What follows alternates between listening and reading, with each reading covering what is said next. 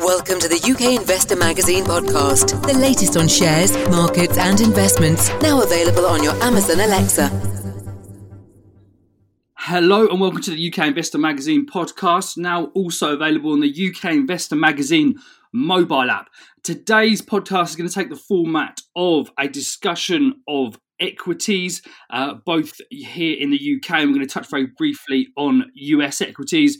To do that, we're kindly joined by Alan Green. Alan, thank you very much for being on the podcast today. Thank you, Jonathan. Good to be back.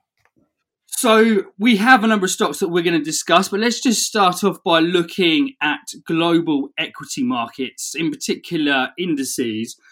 Like yesterday, we saw the S&P hit record highs. Uh, of course, the, the FTSE 100 is nowhere near that at this point in time. How much of that do you think, Alan, is, is down to um, the, the 10 stocks? Well, of course, it's, it's, very much down to the top 10 stocks uh, listed in the United States, those being uh, the, the largest tech stocks. Um, I mean, do you think this is setting up um, global markets for a period of vol- volatility?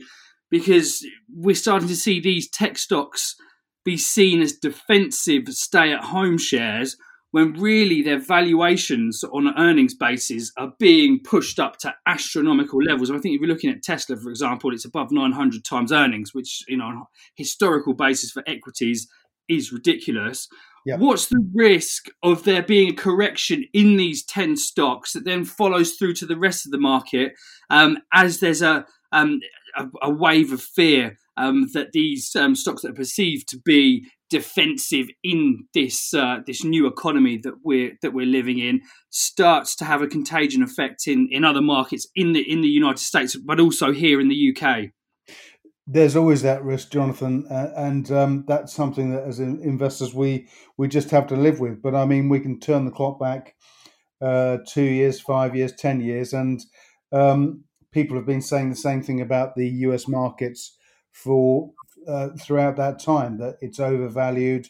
Um, technology stocks are fantastically valued, but the one thing we do know is that um, they do exhibit defensive qualities, and um, we've seen so many times um, uh, market analysts scratching their heads at the at the apparent uh, at the apparently meteoric or, or astronomical valuations uh, that these stocks have, um, and there's a retracement uh, only for people to buy into that retracement and of course drive the stock higher. So um, that there is a seeming disconnect of course between the earnings capabilities of these companies and and their valuations.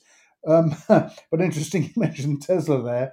Um, i don't think i've seen so many tesla cars in the past few weeks. And in fact there was an article um, in the motoring magazine saying that how Tesla, the the, uh, the Tesla uh, hatchback that I think is the most common one that we see on the road, is one of the uh, one of the best selling uh, saloons uh, or cars of quarter two. So I think people are really buying into the technology. They're buying into the EV technology, and of course, um, Tesla epitomizes that. Uh, and I, I have to say, you know, getting out and about, I'm seeing a lot of these cars on the road. So of course, that is translating into sales for the company, even though the cars are expensive. So there's some reality, I think, in that bottom line. But um, of course, yeah, uh, the the risk is that um, we do see a large retracement in the markets. Um, we're hearing about seven thousand job cuts at Marks and Spencers. Retailers are suffering. Um, I've said in previous podcasts that I think uh, uh, other sectors will see um, we'll, we'll, we'll, see either rejuvenation or a surge in activity. We're seeing a lot in the junior mining sector. I'm going to talk about a couple of companies in that area in a second. Um, uh, so so so really, I guess you we could be seeing a shift in emphasis. Um, in terms of profitability and growth potential from one sector into another at this time. Um, but yeah, the risk is always there. But um, just to say we have seen this before and we've come through it. So we're starting to see the narrative in financial markets shift towards the US elections. Yes. Does this become the most prominent issue for financial markets if we start to see um, polls coming out showing Biden in front and there's going to be a change in the White House? Or do you think that really markets are just going to be focused on the amount of liquidity that's going to be pumped into this system and the fact that we're still living in a pandemic, which by uh, by the recent stats, you could argue we're at the beginning or in the midst of, of a second wave um, in Europe, um, especially obviously in the United States mm. as well. What do you think is going to be dominating markets? Obviously, it's very quiet uh, in August. Not a lot of uh, of movement out there, particularly in the FTSE 100. Yeah. Where's the attention going to shift to in the coming weeks? Well, I, th- I think uh, we're seeing um, th- there's still a lot of activity in the US markets, and and uh, obviously a lot of the activity during quarter two was from COVID stocks driving the driving the markets. Um, but also, we've seen a, a, new wave of investors arrive into the markets as investors, and of course, a lot of these people have come in, maybe seeing the stories from companies like Novacyt and Avacta um, and so on, and um, bought that they bought in maybe early in the cycle, and of course, they're seeing these phenomenal gains. So. Um, that means they have additional money to invest into the markets, and a lot of them really probably weren't investing or trading six months ago, and they're now making money um, in, in, the markets, which of course is is a great thing, and, and, and that's what the markets need going forward. Um, but certainly, uh, if you look at the comparisons between the Nasdaq, for instance, and FTSE and AIM, um, where companies have a dual listing um, on the Nasdaq market, their market cap will invariably be much higher simply because they have that exposure to to investors and traders that um, use a whole different set of dynamics over there. They're prepared to accept valuations. They look at biotech companies, for instance, in a different way. So, um, so while that appetite is there, and I think, and I think, uh, you know, there is a lot of latent liquidity in the markets potentially. Uh, I think we're going to see a big surge of investors coming back in in the autumn, but of course that will be that will be limited by um, the impact of the recession, further job cuts, uh, companies going bust, and so on. But equally offsetting that, whilst the government uh, continue to provide the levels of financial support, and I'm talking governments around the world that they're doing, then that's also going to provide um, provide uh, drivers for the bulls as well. So um, you've got this incredible mix there. Um, which way it's going to go at the moment? I, I, I still think we're I still think we're, we're going to drive higher towards the end of the year. I think regardless of what happens, I, I think the Bulls have the upper hand at the moment. But um, I'm sure I'm sure someone could come on here and uh, tell me I'm completely wrong. Indeed, uh, I mean we're starting to see that with the podcast. We've got lots of different views, and that's what makes a uh, a market. So I'm yeah. sure we'll those subjects uh, again, Alan. But let's move on to the shares that we're going to discuss today. Now let's start with one that we have discussed in some detail in the past in BidStack. Yeah. Now, the last time that we discussed it, I said if BidStack don't make significant strides with revenue this year, it's very likely that it's not going to happen for them at all. So we've had the interim yep. results yesterday. So for the six months to June, end of June, they only generated £274,000 in revenue. And that's despite increasing their headcount to 62 and raising some £5 million during this period. What's happening there, Alan?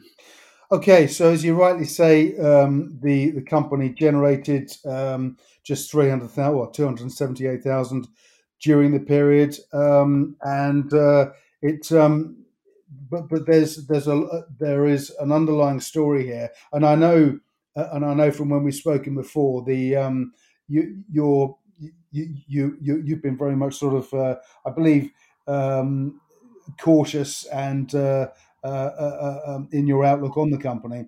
So um, they the, the, company had an oversubscribed fundraising of 4.2p earlier in the year as well. They've got just under six million cash at the bank, uh, which is what they had at this time last year.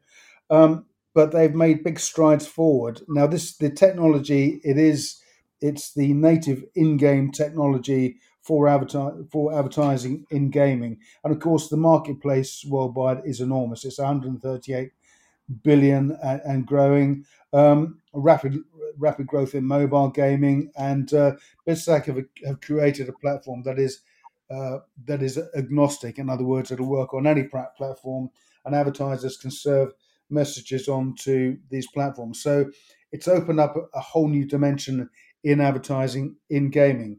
Um, during the uh, first half of the year, the uh, the company um, uh, announced a number of agreements. It uh, it's on the on Codemasters next generation games for Xbox and P- PlayStation Five. Um, he, uh, the the company has already worked and uh, generated revenue from brands including Activision, Audi, the BBC, Football Index, MG Cars, Penguin Books, Shell, Subway, Unilever, Vodafone, uh, Warner Warner Brothers, and of course uh, Volkswagen. So it's worked with a, a, huge array of blue chip brands already. Um, of course, the, uh, the, what has really held the share price back um, and in, indeed limited the progress of the company. And I'll go back to the point I made about Nasdaq stocks um, earlier, Jonathan. I think if Bidstack were on Nasdaq, we'd see the company with a valuation at 100 million plus already, but that's just my personal opinion. Um, but uh, of course, James Draper, the CEO, made statements uh, on financial uh, uh, uh um, uh, forecasts last year, which were proven to be incorrect. And on the back of that, some well-known share, share, websites have engaged in what I can only describe as a character assassination of the CEO. And yeah, the guy got it wrong. Um, and and these things happen. And uh, I'm not uh, excusing him for one second, but the fact is that um, uh, the character assassination was undertaken in order to drive the share price down. Um, now, the, uh, the, by the same token, uh, James Draper has also attracted an incredible advisory board to Bidstack. These are people that are key players in the gaming industry worldwide and are keen to develop the this what will be a new revenue stream for them into the range of platforms out there. And they have they now have an advisory board that reads like a who's who of the gaming industry. So you know they, have achieved an awful lot in that time. Company has broker support too. Um, uh, uh in fact, uh, uh um, uh, uh, Peterhouse Capital basically have an 80 million uh, um, an 80 million market cap valuation for the company, which puts it at just over just over twice the uh, the current valuation, which is currently at 30 million, with the shares at 7.7p. Uh, um, and indeed, uh, broker Stifel have published uh, a note um, with an initial 8.5p target. Um, massive pent up demand, they say, in this. Um, but that's uh, that initial 8.5p target is discounted from a 20p discounted cash flow target going forward.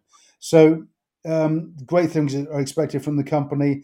And um, James Draper said he was very cautious in his statement, but he said the that due to the work they're undertaking, due to the uh, due to the programs and the uh, platforms that are currently in operation, second half the the uh, revenues will be very significantly um, weighted into the second half of the year. So, as you rightly say, Jonathan, they need to generate revenues. they they've made some progress um, in quarter one, but um, uh, the stage is set for them to really blaze a trail in quarter two. Uh, in, yeah. in the second half, rather. Yes, yeah. Well, like, I think you're going to have to because looking at uh, at the balance sheet and the cash flow, they they've raised this money and burnt about, about half of it already. So what's the risk of further shareholder dilution, Alan, before they do start to see significant revenues coming through that supports the ongoing operations of the business? Well, well, there's always that risk, and of course, it's a technology business on the evolutionary curve, and clearly, it never goes in a straight line. We've already seen the uh, some of those revenues, the bigger revenues were expected last year, but the um, this is the platform for the industry, and I think um, the fact that the advisory board are in place that represent um, all corners of the gaming industry is is uh, evidence enough of that.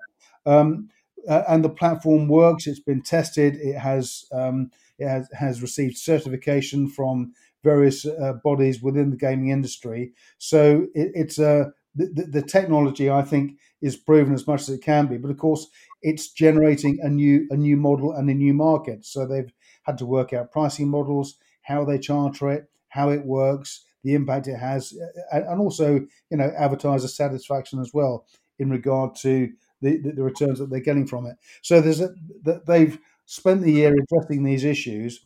Um, one one other thing too, um, the company hasn't said as much, but um, there is uh, there is uh, a, a, lot of information out there on the internet, and a lot of the screenshots that have come back from BidStack platform in testing show EA games, so um, EA game titles. So um, I would imagine probably that uh, the uh, gaming companies have said, yeah, we'll, we will test it, but we don't want to be named in your statement to the markets. But um, uh, a number of people in the know who know about gaming say that um, the, the, testing is taking place uh, on a, a, number of EA gaming titles. So clearly, they're talking with the biggest players in the market at the moment and working with them. So um, yeah, it, it's second half weighted.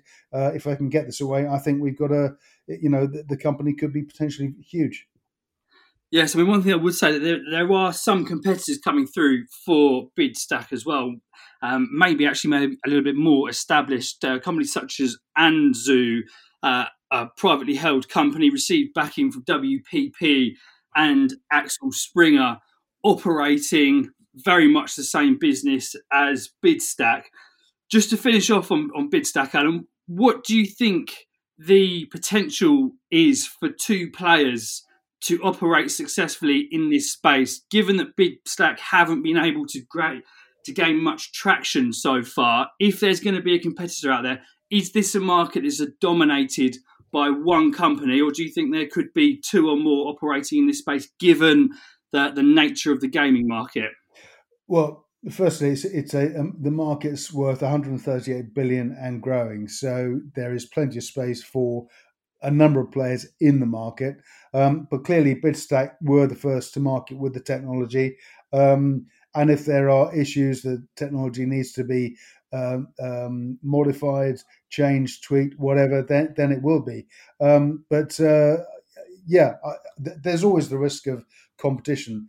That the company that's first to market with a product will always face the risk of competition, and competition is healthy because it drives the, the it drives the, um, the the people building the platform to achieve greater things, to modify, to innovate, and um, that's that's the nature of the beast. So yeah, I, am sure James Draper would welcome competition, and uh, certainly the, the sheer size of the market means there's plenty of room for a number of players. I believe.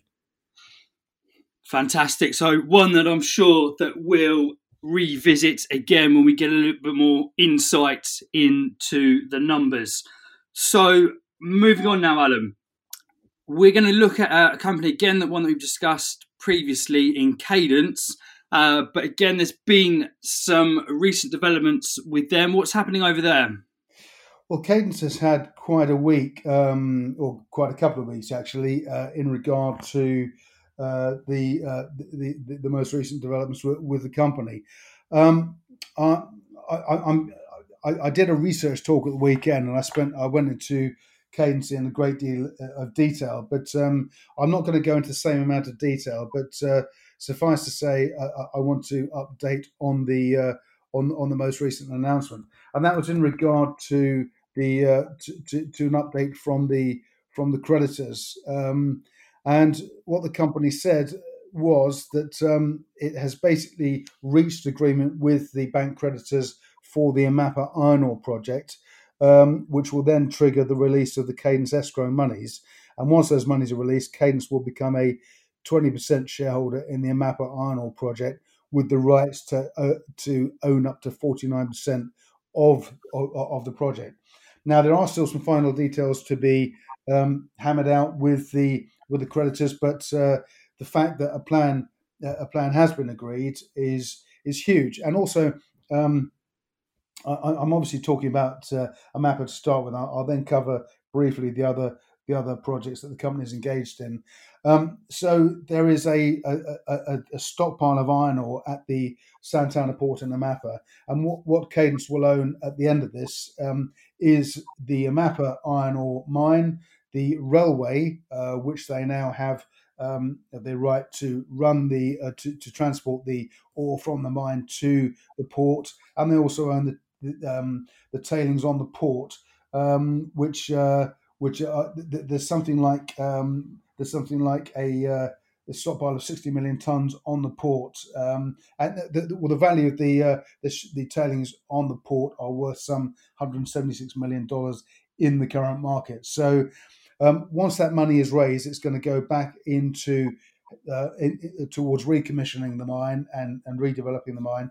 Um, once the mine is up and running again, um, and uh, and the railways uh, set up and running, um, it will be um, generating some five five point three uh, million tons of iron ore uh, uh, per annum, um, and that will generate EBITDA for the for the owners of a, some 136 million dollars.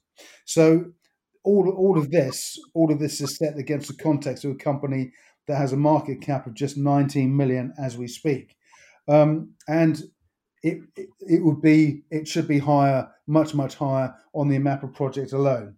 Um, but of course, Cadence is a mining investment company, and it has a number of different uh, investments in a number of other projects, w- which I'm going to cover briefly. Um, European Metals Holdings uh, owns and operates the Cinovec uh, lithium and tin mine on the uh, German Czech border. And um, European Metals Holdings uh, has entered an agreement with CZ Group, which are a massive Eastern European utility. Um, and they are going to develop. Uh, uh, they're going to develop the mine. drilling is is underway at the moment. Um, European Metals Holdings, Cadence Minerals stake in the company is worth some just under 5 million uh, sterling as we speak. Um, and of course, uh, once that once the the mine is developed, and also CZ have plans has plans to build a gigafactory, a battery factory in the region too. So once once uh, that progresses, then of course will uh, I've no doubt that stake will rise higher. Um, the company also has uh, Cadence also has a, a, a small stake, two point two percent in Macarthur Minerals. Um, who are developing the Lake Giles iron ore project. And this is a, a huge project. Um, now, for reference, um, last year, Cadence, uh, uh, um, Macarthur Minerals announced it had uh, struck a takeoff deal with with Glencore um, to to basically take the iron ore uh, or, or, buy the iron ore from the from the project. Um, and that um, that uh, uh, deal is estimated to be worth some ten billion dollars um, over over ten years. So, uh, sorry, some four billion dollars over ten years. Got my numbers wrong there. Um, uh, Macarthur also has um, is working with FE Limited uh, on a a joint venture in the Pilbara region. Uh, it's a gold, copper, and manganese project, um, and again, Cadence has a stake in that that uh, is increasing in value. Um, but they are selling down some of these stakes in order to fund the um, the Amapa project going forward. Um, there is a uh, the company owns thirty percent of the megalith and mexolith projects in the um, in the Sonora uh, lithium project in Mexico. That of course is run primarily by Bacanora Lithium, um, and and uh, the those those projects, although they're outside the Sonora um, project itself, they are close enough by um, that of course they will be integrated in at some point. Um, uh, Cadence also has three other projects, uh, uh, three lithium projects in Australia.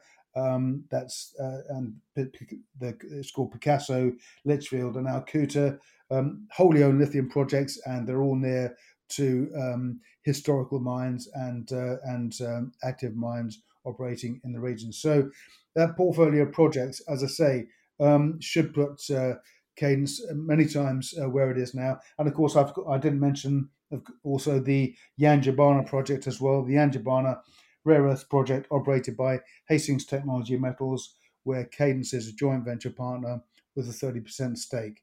So you put those projects together. Um, the Amapa project alone uh, um, dwarfs any of these in terms of its value to the company. Um, but uh, not only that, the Amapa project out there by itself dwarfs the current market cap of Cadence Minerals. And um, whilst you know, um, I think we can all look at targets and look at historical performances. Um, last year, on the announcement of the Macarthur Minerals uh, uh, takeoff deal with Glencore, the Cadence uh, share price jumped intraday to 40 pence. So realistically, given the share price action over the past week, I think that's the going to be the first um, the first stop for the the Cadence share price uh, um, over the, over the next few over the next few months. And clearly, once we have confirmation that the terms have been accepted and the escrow monies are released, it could go an awful lot higher. It, either way, if you're in Cadence now, you're in for a very exciting year. So with, with the Cadence, Alan, do do you think that investors are paying more attention on the the projects, or do you think there is some concerns about external factors such as the price of of oil, which is actually um, at uh, at some of its highest levels this year, thirty-four dollars a ton, about. Exactly, but do you think there's concerns about any um, lack of demand coming from China that may be sort of damping demand for shares in, in Cadence? It, it, that's an interesting uh, point. Um, I think the I think the issue with um, with, with, iron ore currently, and it's like a, a, lot of the precious metals too. I think there's a resurgence of interest, um, and I've said this on, um, on, on several occasions, but I do believe that with the with the with the, the, the monetary stimulus packages that are being uh, that are being employed by governments around the world, um, we're, we're seeing a gradual reduction in value of fiat currency. So hard commodities, um, tangible commodities such as iron or such as gold, will see their, their prices uh, remain buoyant and, and and push higher. And of course, with iron ore, there was a bit the, the we had the uh, Vale uh, dis, uh, dam disaster uh, in at the BHP mine in Brazil last year, and that that created a squeeze in the iron ore price. Um, and certainly post COVID, the uh, China's consumption is, is, expected to continue and grow. Let's not forget it's a huge burgeoning country, and you know there are cities springing up um, all over the country and uh, requiring huge amounts of raw material. So um, I, yeah, if there is a sudden upset in the iron ore price, that would of course change things. But the uh, the, the factors in play thus far, I don't believe we're going to see that for some years to come. Fantastic. So, Alan, let's finish off uh, with a company, and you mentioned precious metals there. Now, this is a precious metals focused explorer uh, in Panther Metals. Now, looking at a chart of Panther Metals, that it's had a tremendous year thus far. Uh, we've seen sort of lows around the sort of two to three p level, currently trading at just beneath 10p. What's the story there with them? Okay, so this is a this is a, a company um, with a with a very strong board, um, run by Darren Hazelwood, uh, who actually is a former investor himself. Very thoroughly nice chap, and and I, I, I think what I like about Darren is he's running a company uh, with absolute transparency and communicating with investors in in the way that as a, a retail investor or private investor you, would ideally like to see in all your companies. So he's doing a great job there. Of course, we've got Kerim Sener, Kerim Sener, who's the uh, non-executive chair, um, 21 years experience in the industry and of working with Ariana Resources, of course, um, and then uh, a, a, number of uh, number of other people on the board who are known in the industry as well. So Panther Metals PALM is the EPIC code. Shares are traded as high as 13 and 13 uh, and three quarter p on the year and as low as 1.85p. Currently trading at uh, 10p um, with a market cap of um, of just five and a half million. Um, so, two, two key focus areas for the company. Um, firstly, in Ontario and Canada, um, the company is focused on um, gold uh, on on gold across a range of projects that it's developed uh, through the year across what's called the uh, what it calls the Big Bear project.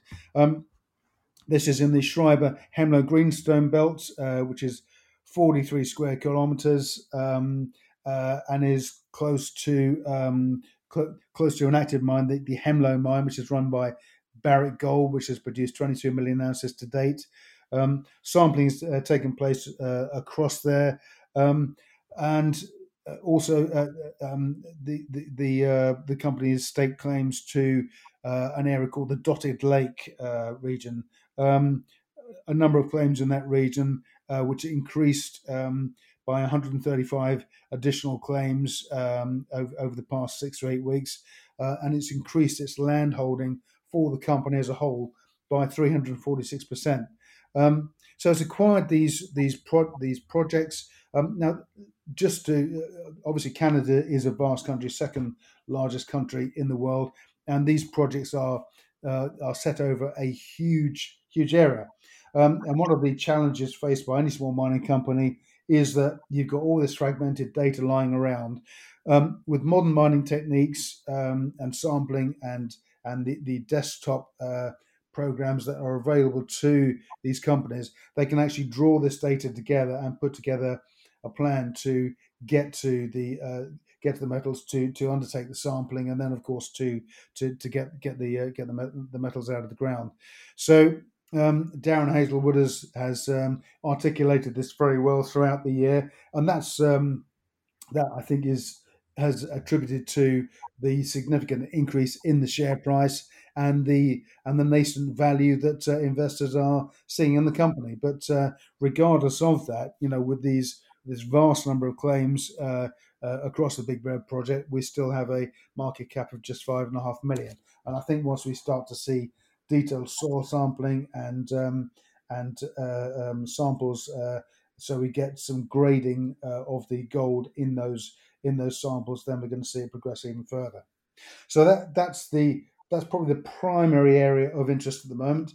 Um, and uh, the company also has activities in Australia, uh, namely the Marrakai Gold Project um, uh, and the Annaburroo Gold Projects, both in the Northern Territories.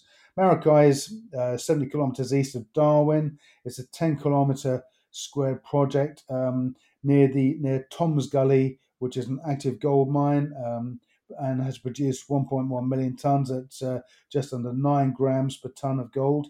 Um, and also close to Rustler's Roost, love that name, 51 million tons. Uh, again, uh, a, a, lower grading there, but um, that, that uh, Rustler's Roost is owned by China Hanking Holdings. So, um, so again, it, it's active and producing in that region.